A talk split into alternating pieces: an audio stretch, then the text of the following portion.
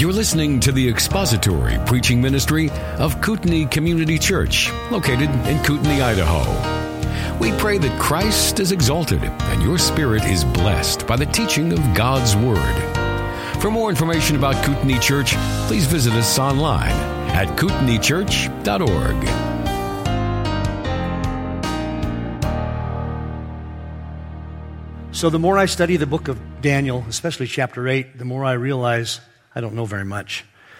Um, and the average Hebrew in Daniel chapter 8 would be asked, Why weren't, didn't you read 1 through 7? Oh, it's all Aramaic to me. Well, okay. We're off to a bad start. so, chapter 8, we, we began uh, a couple of weeks ago. Let's see, we actually began July 3rd. And in chapter 8, Daniel returns to the Hebrew language because this section of the book is given to warnings, exhortations, and information for his countrymen. And so, different from the first part of the book, which was, was uh, which dealt with kingdom of Babylon issues and was written in the language of the kingdom of Babylon. This section is again in Hebrew. Um, There are several visions coming in chapter 8, 9, uh, and on to the end of the chapter, uh, end of the book. And we will be dealing with them as well as we can. A couple of housekeeping items. We're going to be looking into the books of, into the book of First Maccabees. Now, First Maccabees is not inspired, but it's a good history. It's a historical book. Uh, um, I have a series written of histories that I read that these people um, Durant, they do a good job in recording history. They're not inspired, but if I want to know what was happening in 300 BC Greece, they're a pretty good reference book to go to and look. Actually, they used, in many cases, they used letters and uh, legal papers from the time that they wrote about so that they could understand better what was going on in those times. So in Daniel chapter 8, we will be looking, we will be comparing some of the scriptures in first, or some of the history in first Maccabees to the scripture, Daniel 8. The first rule of thumb is that the scripture is always true and every man a liar. The scripture is always true. And as science, true science, and history, history unfolds, and we are given more insight into the past, we will always see history chronolo- chrono- uh, the chronology of history acknowledging and affirming the truth of Scripture. A, a, great deal of this happened with the Babylonian Chronicles. People didn't even believe Belshazzar existed. The Bible said he did. And oh, lo and behold, in the early 1900s, they found out that, well, actually, he did exist and he did all the stuff that Daniel said he did and the, elsewhere in the scriptures. The scripture was true. History had to catch up. And that may be some of what is happening in this part of the book of Daniel. So we looked at his reign or his, uh, his vision, um, which appeared to him. He said, and we're going to read uh, the first 15 verses, first 14 verses, first 14 verses of chapter 8 before I get into this. So let's do that. Let's read Daniel chapter 8, 1 through 14. In the third year of the reign of Belshazzar the king, a vision appeared to me, Daniel subsequent to the one which appeared to me previously. And I looked in the vision, and it came about while I was looking that I was in the citadel of Susa, which is in the province of Elam. And I looked in the vision, and I myself was beside the Ulai Canal. Then I lifted my gaze, and I looked, and behold, a ram which had two horns was standing in front of the canal. Now, the two horns were long, but one was longer than the other, with the longer one coming up last. I saw a ram butting westward, northward, and southward, and no other beast could stand before him, nor was there anyone to rescue from his power. But he did as he pleased, and he magnified himself. While I was observing, behold, a male goat was coming from the west over the surface of the whole earth without touching the ground, and the goat had a conspicuous horn between his eyes. And he came up to the ram that had the two horns, which I had seen standing in front of the canal, and rushed at him in his mighty wrath. And I saw him come beside the ram, and he was enraged at him, and he struck the ram and shattered his two horns, and the ram had no strength to withstand him. So he hurled him to the ground and trampled on him, and there was none to rescue the ram from his power. Then the male goat magnified himself exceedingly. But as soon as he was mighty, the large horn was broken, and in its place there came up four conspicuous horns toward the four winds of heaven. And out of one of them came forth a rather small horn which grew exceedingly great toward the south, toward the east, and toward the beautiful land. And it grew up to the host of heaven and caused some of the host and some of the stars to fall to earth.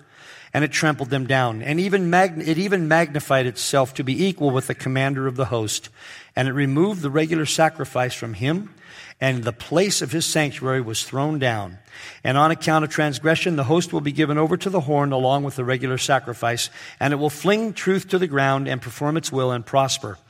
Then I heard a holy one speaking, and another holy one said to that particular one who was speaking, How long will the vision about the regular sacrifice apply while the transgression causes horror, so as to allow both the holy place and the host to be trampled? And he said to me, For 2300 evenings and mornings, then the holy place will be properly restored. So in, in chapter 8, we looked at the, the, the beginning of the vision, and it starts out with Daniel being transported into the province of uh, the province of um, Susa, into the citadel of Susa, excuse me. And he's standing by the Ulai Canal. And he lifts his gaze and he sees the ram, and we discovered, we, we, described, we discussed what the ram was and the, and the goat. Um, so the ram was the Medo Persian ascendancy. One horn was larger than the other. The uh, one part of that ascendancy was more powerful than the other. And then he saw the ram taking property, butting northward, westward, and southward, conquering. And he did as he pleased and he magnified himself. And then in verse 5, um, there was a, a goat that came over the surface of the earth, didn't even touch the earth. That's how fast Alexander's campaign proceeded, especially in those days. 11,000 miles in three years. He conquered the known earth, the known area. Uh, and he, he had a conspicuous horn. That goat had a conspicuous horn between his eyes. This referenced Alexander the Great. He came up to the ram that had the two horns, which he had seen standing in the canal, and rushed him in his mighty wrath. Verse 6 says, and then verse 7 I saw him come beside the ram, and he was enraged at him, and he struck the ram, shattered his horns, two horns, and the ram had no strength to withstand him. Medo Persia went down under the power of Alexander. So he hurled him to the ground and trampled him, and there was none to rescue the ram from his power. Nobody came, no, no allies came to aid the Medo Persians. Everybody fell in the, the onslaught of Alexander. Then, verse 8 Then the male goat magnified himself exceedingly, but as soon as he was mighty, Alexander was 32 years old when he finished his conquest, and he was dead at 33. The large horn was broken, and in its place there came up four conspicuous horns toward the four winds. We looked at those. We realized that those horns were his, the four generals that served under Alexander. And then we, we, had, we talked about the particular method that he might have died. Uh, was he murdered? Was he poisoned? He, what, what exactly happened to him? And I think if some of you might remember, there's pretty good evidence from a historical perspective and from the historians of the time that he probably died of Guillain-Barre syndrome. Uh, and that's one of the reasons why people thought he was a god because he was dead, in air quotes, and his body wasn't decomposing. It was probably because he was in a deep coma, and the science of the time could not detect his breath. And so what killed him was the embalming process. I understand that's pretty uh, definitive, yeah? So don't, don't get embalmed until you're done, okay? So, however he died, um, we know that whatever happened to him was exactly on the schedule of the sovereign God of the universe. And his conquering was God's design so that the next nation that would come, the Roman nation, would be set up to do that. But we're not there yet. We're not there yet. And uh, so we're going to look at verse 9 now. We're going to start in chapter 8, verse 9. Out of one of them, those four horns, came forth a rather small horn which grew exceedingly great toward the south, toward the east, and toward the beautiful. Now, the word land is supplied out of Daniel chapter 9. Um, it's the Israelites would have understood this, and often sometimes we have, we have supply, supplying words so that we understand the scripture. This is uh, the, the beautiful land is Israel. Here then is one of the most controversial, one of the most controversial verses in this vision, this vision. Just what is this little horn? What is it referring to? The horn is little at the beginning, and this would refer to the power of this uh, king. His name was Antiochus Epiphanes, or Antiochus IV, who was also known as Antiochus Epiphanes. He was not the rightful heir to the throne, and he succeeded to the throne using bribery and treachery and flattery. The Encyclopedia Britannica describes his early years this way Antiochus was the third son of Antiochus III the Great after his father's defeat by the Romans in 190 and 189, 190 to 189. He served as hostage for his father in Rome, 189 to 175. So what would happen was, well, what would happen was science has defeated me again. Can you put me on what was 125 of the map? And we'll start there. Marvy. Thanks. Antiochus was the third son. So what would happen was when a Roman there would be a conquering, they would take the hostage. They would take a son or a daughter, some relative of the, the conquered nation in, who was in the, the kingship or in the hierarchy of the rulership, the oligarchy, I guess, and take them back to Rome as a hostage so that there'd be no, no shenanigans uh, in this nation that the Rome, Romans were conquering. So his brother, King Seleucus IV, exchanged him for Demetrius, the son of Seleucus, and after Seleucus was murdered by Heliodorus, this is out of Encyclopedia Britannica, a usurper, Antiochus in turn ousted him. During this period of uncertainty in Syria, the guardians of Ptolemy IV, the Egyptian ruler, laid claim to Syria, Palestine, and Phoenicia, which Antiochus III had conquered. Both the Syrian and Egyptian parties appealed to Rome for help, but the Senate refused to take sides. In 173, Antiochus paid the remainder of the war indemnity that had been imposed by the Romans on Antiochus III at the Treaty of Ap- uh, Apamea. So, flattery, treachery, and money. Silver crossing palms. That's part of how Antiochus came to power. This is the king that we, I believe that Daniel talks about again in chapter 11, verse 21. In his place, a despicable person will arise on whom the honor of kingship has not been conferred, but he will come in a time of tranquility and seize the kingdom by intrigue. Daniel 11, 21. So Antiochus's reign was occupied with subduing the Jews, and they hated him. He was an intense object of hatred during this time period. Even non Jews of the area found him to be a despicable man. The historian Polybius, who was a contemporary of Antiochus, referred to the king as Epimanes, which means the insane one. It was a play on his name, Epiphanes.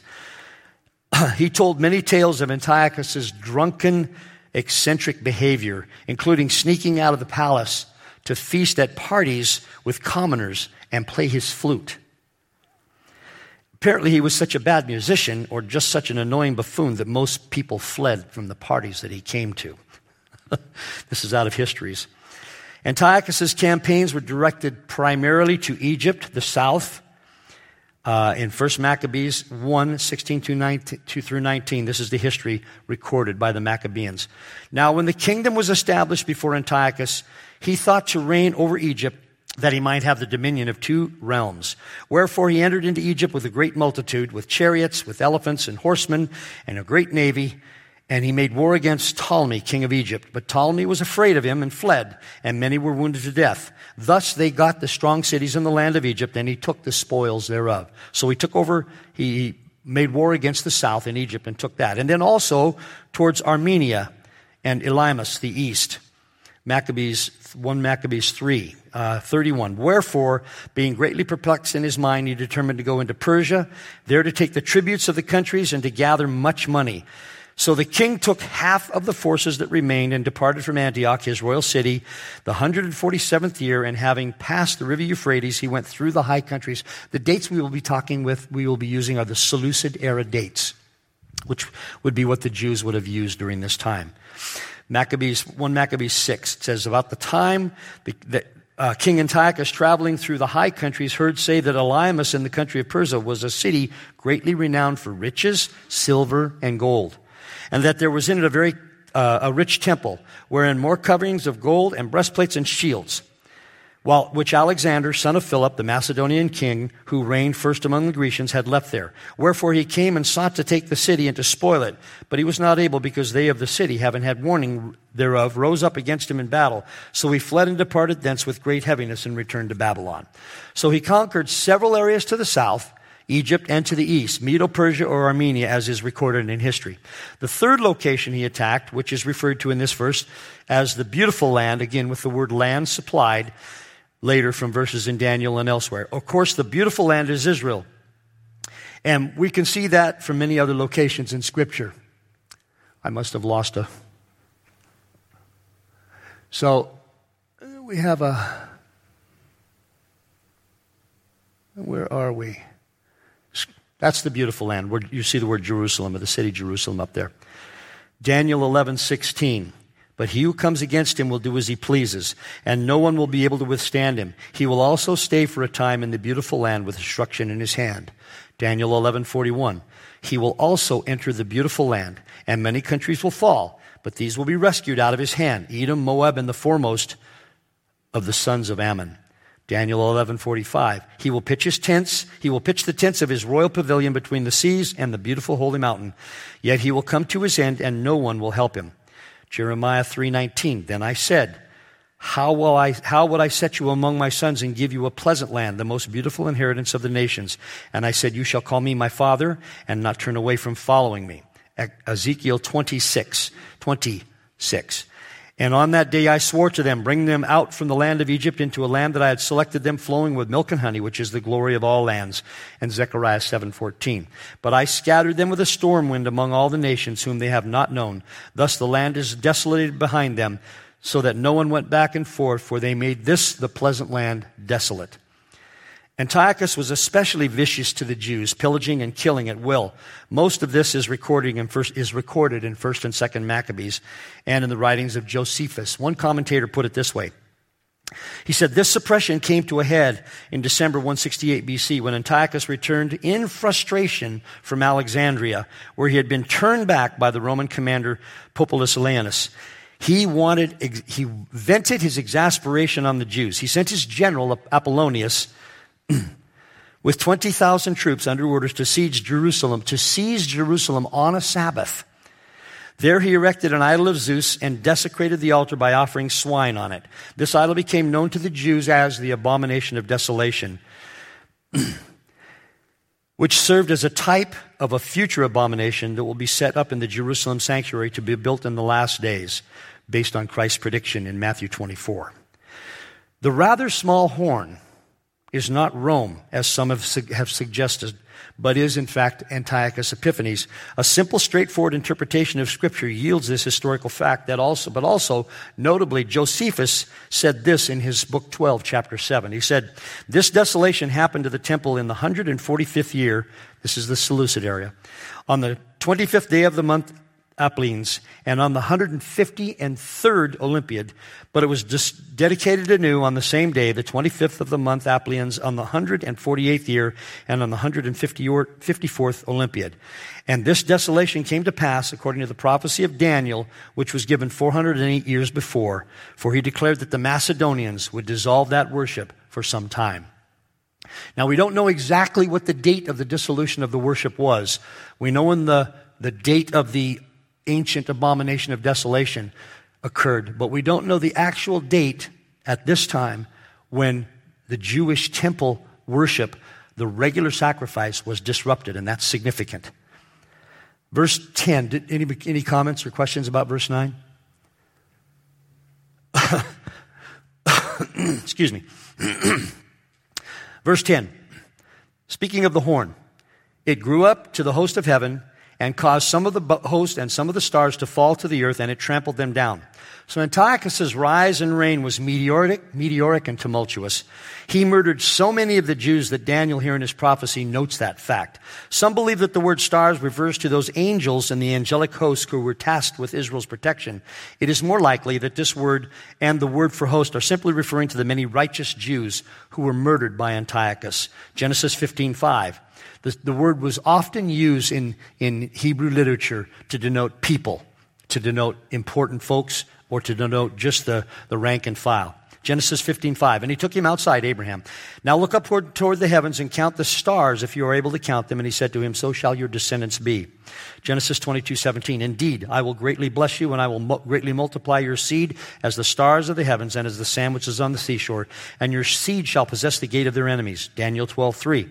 Those who have insight will shine brightly like the brightness of the expanse of heaven, and those who lead the many to righteousness like the stars forever and ever. And then in Matthew 13, 43, then the righteous will shine forth as the sun in the kingdom of their Father. Who ha- he who has ears to hear, let him hear. So it's today, when you're talking about, unfortunately, some celebrity from television, what do people call them? They misuse the term, in my opinion, but what, what are they called? They're called stars. yeah, just let that sink in. Misapplication of the term. But it's a common term used throughout history to denote some of the more uh, famous in a, in a particular uh, society. So, in Deuteronomy 4:19, the word host is also interchangeable, by the way, with stars. In Deuteronomy 4:19, uh, the scripture says this, and beware not to lift up your eyes to heaven and see the sun and the moon and the stars and all the, ho- all, the sun and the moon and the stars, comma, all the host of heaven. And be drawn away and worship them and serve them who, uh, those which the Lord your God has allotted to all the peoples under the whole heaven. And then in Isaiah 40, 26, lift up your eyes on high and see who has created these stars, the one who leads forth their host by number. He calls them all by name because of the greatness of his might and the strength of his power. Not one of them is missing. It is good for us to always remember that the proper use of the term stars and host is given to us in Scripture, and it is that which God has created. And Psalm 19 says that it declares to us the glory of God. It declares not just to us, it declares to all of humanity and has down through all ages the glory of God. It declares the glory of God. It spreads it before us. It's unmistakable. They would have known this. Verse 10 excuse me, verse 11. By the way, one other thing that I, I need to remember, I needed to remember. Verse, uh, verse 12 indicates in this chapter that Antiochus' army had control over the host and stars. And this would be very difficult if it actually referred to angel, angels. So it's most likely that Daniel is referring to Israelites, maybe influential Israelites, but people who were murdered by Antiochus, who were destroyed by him because of his hatred of the Jews. Verse 11, the horn again. It even magnified itself to be equal with the commander of the host, and it removed the regular sacrifice from him, and the place of his sanctuary was thrown down. So let's look at, let's go back to chapter 29 of the book of Exodus, and we'll see what the regular is. Now, in this verse, the word regular does not have the word sacrifice following it. That is supplied for uh, understanding. A Jew would have known what it meant. A Hebrew would have known what it meant. There was a, in, in Exodus chapter 29, verses 38 and 39, we're, giving the, we're given the information about what the regular is, the regular sacrifice. Let's look at verse 37 first. For, 30, for seven days you shall make atonement for the altar and consecrate it. Then the altar shall be most holy, and whatever touches the altar shall be holy. Now this is what you shall offer on the altar two one year old lambs each day continuously. The one lamb you shall offer in the morning, and the other lamb you shall offer at twilight. So this is the, this is the regular sacrifice that was put there for continual remembrance of Yahweh. This was to keep Yahweh before the eyes of the Jews all the time. Can you see why a foreign king would want to remove this sacrifice? It was supposed to remind them of their God day and night. It was a reminder. It was uh, a, a, necklace hung around your neck, or uh, frontlets, or whatever the, some of the other things use, the Jews used to remind themselves of things. Things we do. Calendar. You know, you got your calendar that beeps. This was the once. This was the twice daily sacrifice that reminded the Jews that Yahweh was their God and they owed Him everything. And so when we see later on the abomination of desolation, it takes on a greater importance, at least it did to me. The intention is to remove every concept of Yahweh from our eyes, from, from the Jews' eyes. Remove him from their consciousness and replace him, replace Yahweh with a false God. In this case, Antiochus, which we will see later on. Numbers 28. Numbers 28, 3 and 4 just reiterates this. I just wanted to look at each iteration of it. And you shall say to them, This is the offering by fire which you shall offer to the Lord two male lambs, one year old, without defect, as a continual burnt offering. Every day you shall offer the one lamb in the morning, and the other lamb you shall offer at twilight, in the evening. Morning and evening offerings. And then again in Ezekiel 46 13, carried on through. It's an embarrassing thing to say, but I'll admit it. I've been reading and studying the Bible for the better part of 45 years, and I still don't have the order memorized in the Old Testament. So if there's any of you out there, we're compadres. We're compadres, yeah. I should have it memorized. What is, it goes Genesis, Exodus, Leviticus, and then there's a little song, like the alphabet song. Is there anybody in here who can teach me that song? Okay. Thank you, Amanda. We'll be talking. Uh, 4613. 4613. And you shall provide a lamb a year old without blemish for a burnt offering to the Lord daily, morning by morning. This was, shall you provide it? This was for the Lord. This was a reminder to the Jews, and it was something they were doing in devotion to Him. Antiochus, any king would want that removed. And then last, uh, just remembering that every day was supposed to be a constant devotion to Yahweh. And this would have been the Jewish, the, the Hebrew reminder, the Jewish reminder, the once in the morning and the once in the evening sacrifice. In a fashion similar to the attempt Satan made on God in Isaiah chapter 14 to become equal with him, Antiochus usurps the worship of Yahweh in the sanctuary of the temple and throws down the sanctuary. In his mind, in Antiochus's, now I'm not, I'm not saying I read, I understand his mind, but this would be the, the standard operating procedure of a mind like this. In his mind, the desecration of the temple and his halt of the worship of Yahweh exalted him over the God of the Hebrews. He conquered the God of the Hebrews in his mind. the fact that he stopped the regular sacrifice indicates that he disrupted the entire system the Jews had for worshiping Yahweh.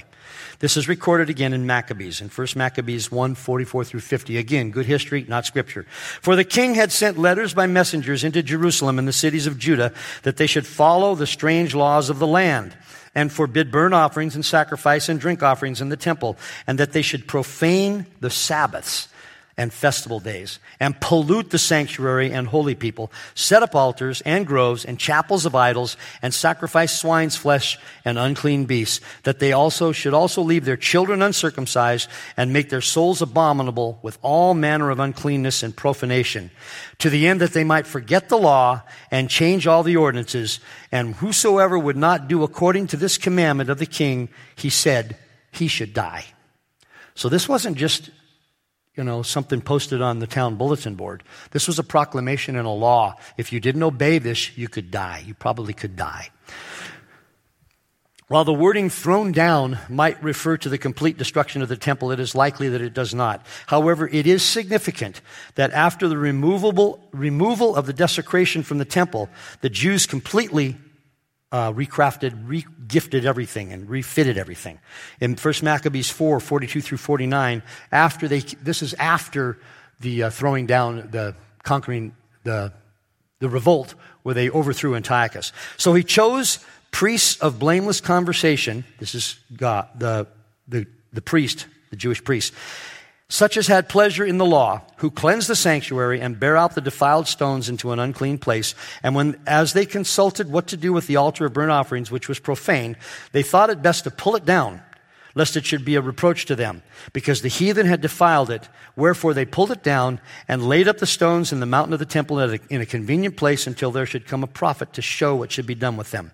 Then they took whole stones according to the law and built a new altar according to the former, and made up the sanctuary and the things that were within the temple and hallowed courts. They made also new holy vessels, and into the temple they brought the candlestick and the altar of burnt offerings and of incense and the table.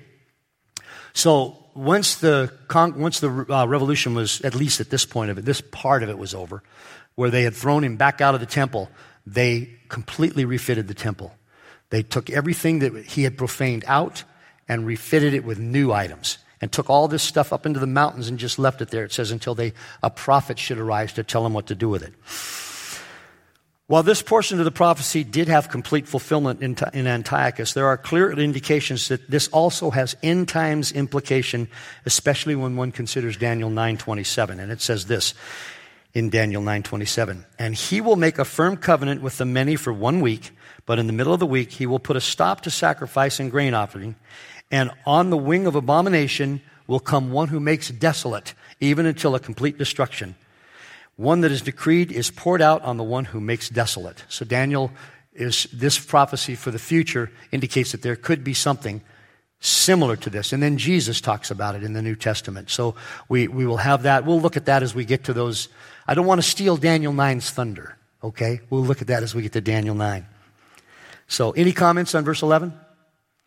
So, we have a king who has come in and he's going to, he hasn't done it yet, but he's going to do everything he can to completely stop any remembrance of the God of the Jews.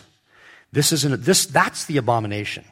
The swine on the altar, that, that's in the Jewish mind, that is a picture of the abomination. But the abomination is when anyone puts someone, some other God, whatever it is or whoever it is, in the place of Yahweh. That's the abomination that's going to, go on here. Verse 12. And on account of transgression, the host will be given over to the horn, the, the small horn, the relatively small horn, along with the regular sacrifice, and it will fling truth to the ground and perform its will and prosper. So this is a confirmation of the fact that Antiochus did for a short time enjoy complete control over the Jews and their mode of worship. The truth he flung to the ground would be the scriptures at that time, which would essentially be the law of Moses, quite a few early prophets and histories, as well as Proverbs, Ecclesiastes, Song of Solomon, and Psalms. I had a list. And there it is.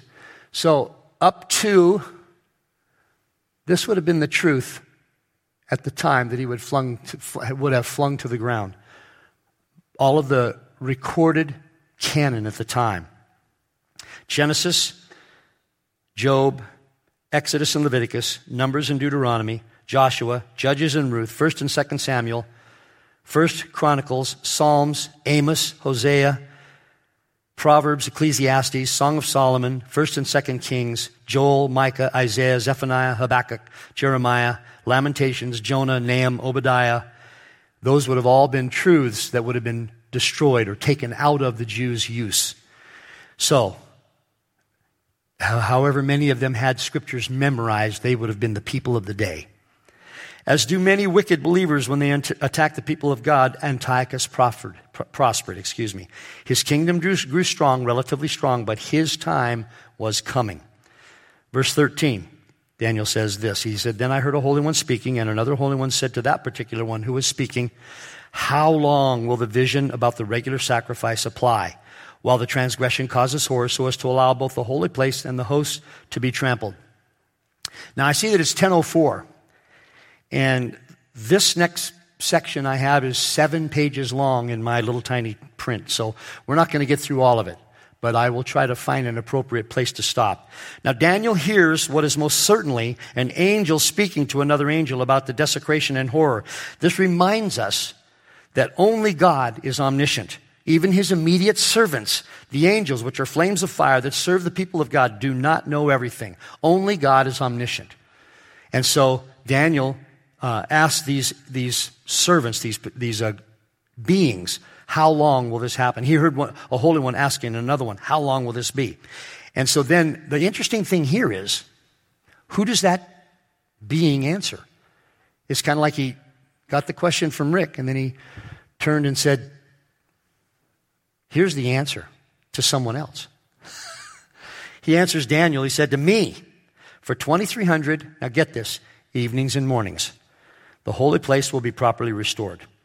So, a great deal of controversy surrounds this verse regarding whether or not the number means 2,300 days, 2,300 years, or 1,150 days of two service, two sacrifices daily.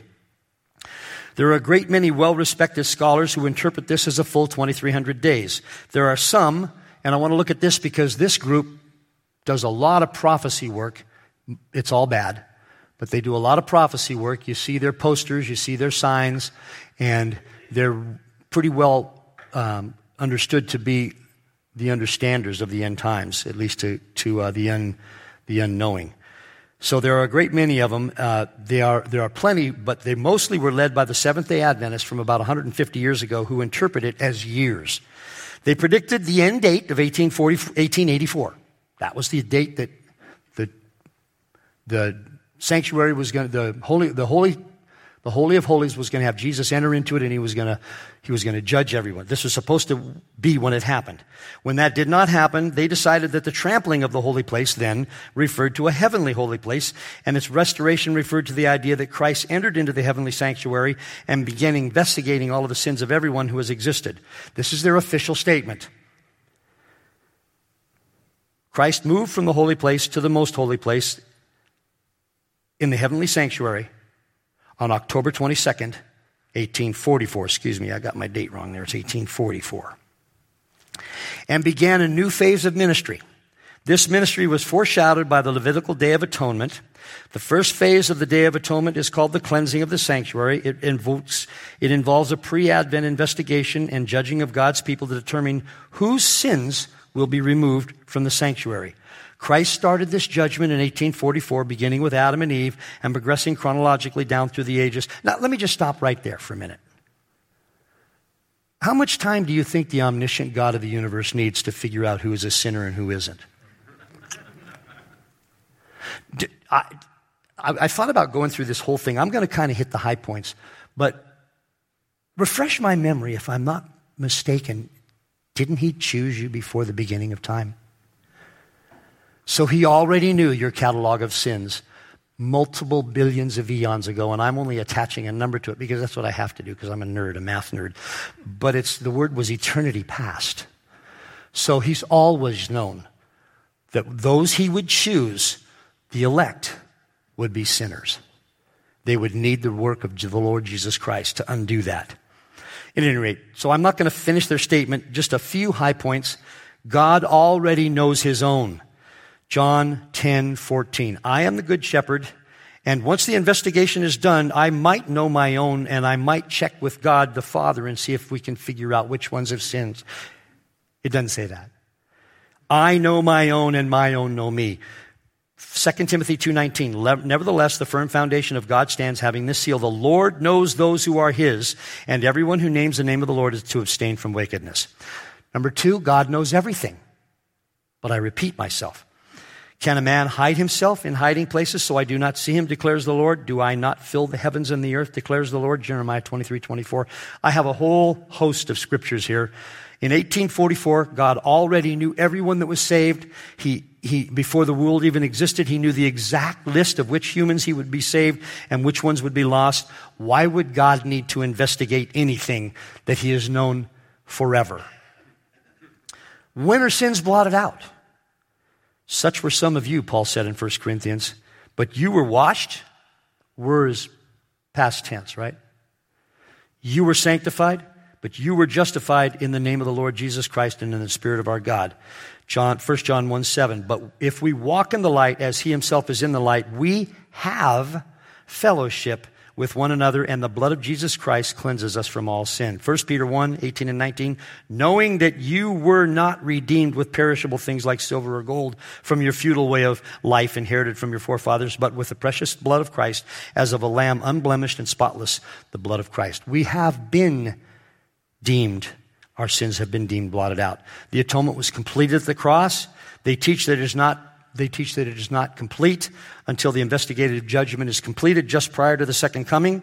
The Bible teaches that the atonement was completed when Jesus died on the cross. What did he say on the cross? What were his last words?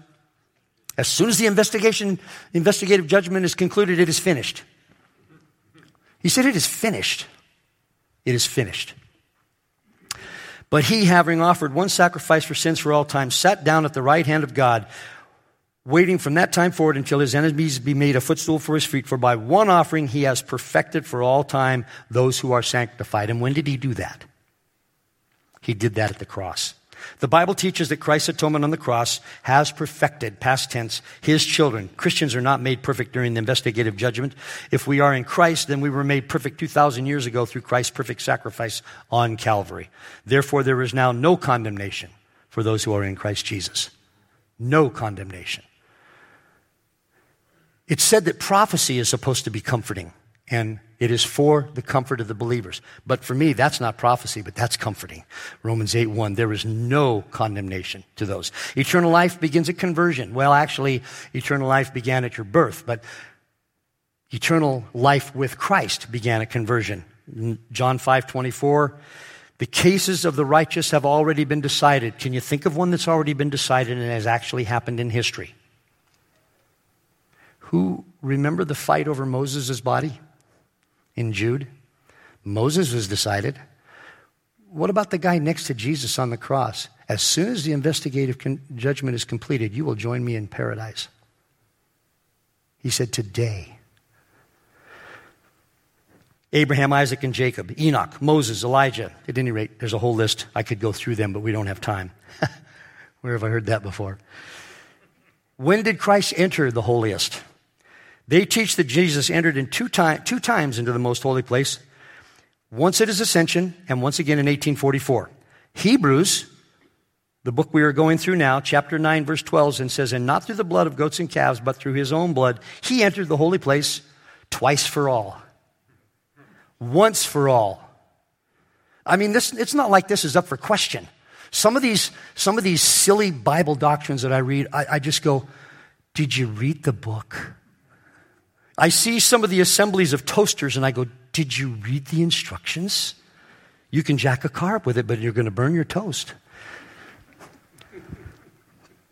Okay, enough enough. I don't need to go for any more of that other than Hebrews 10:12 because the scripture is wonderful. But he, having offered one sacrifice for sins for all time, sat down at the right hand of God. It is finished.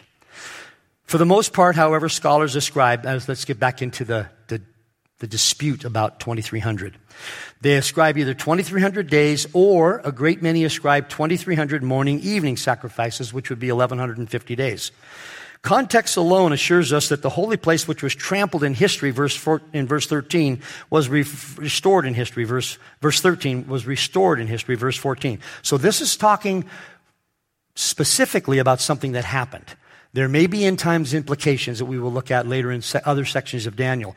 But this happened uh, 200, 300 years after Daniel prophesied it. For the most part.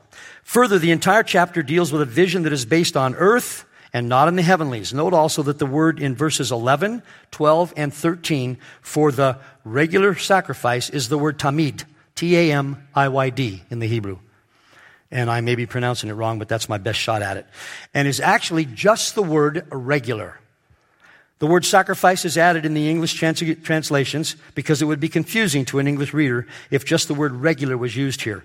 To the Jewish reader, the word regular would be well understood as referring to the daily burnt offering. One commentator explained it this way. He said,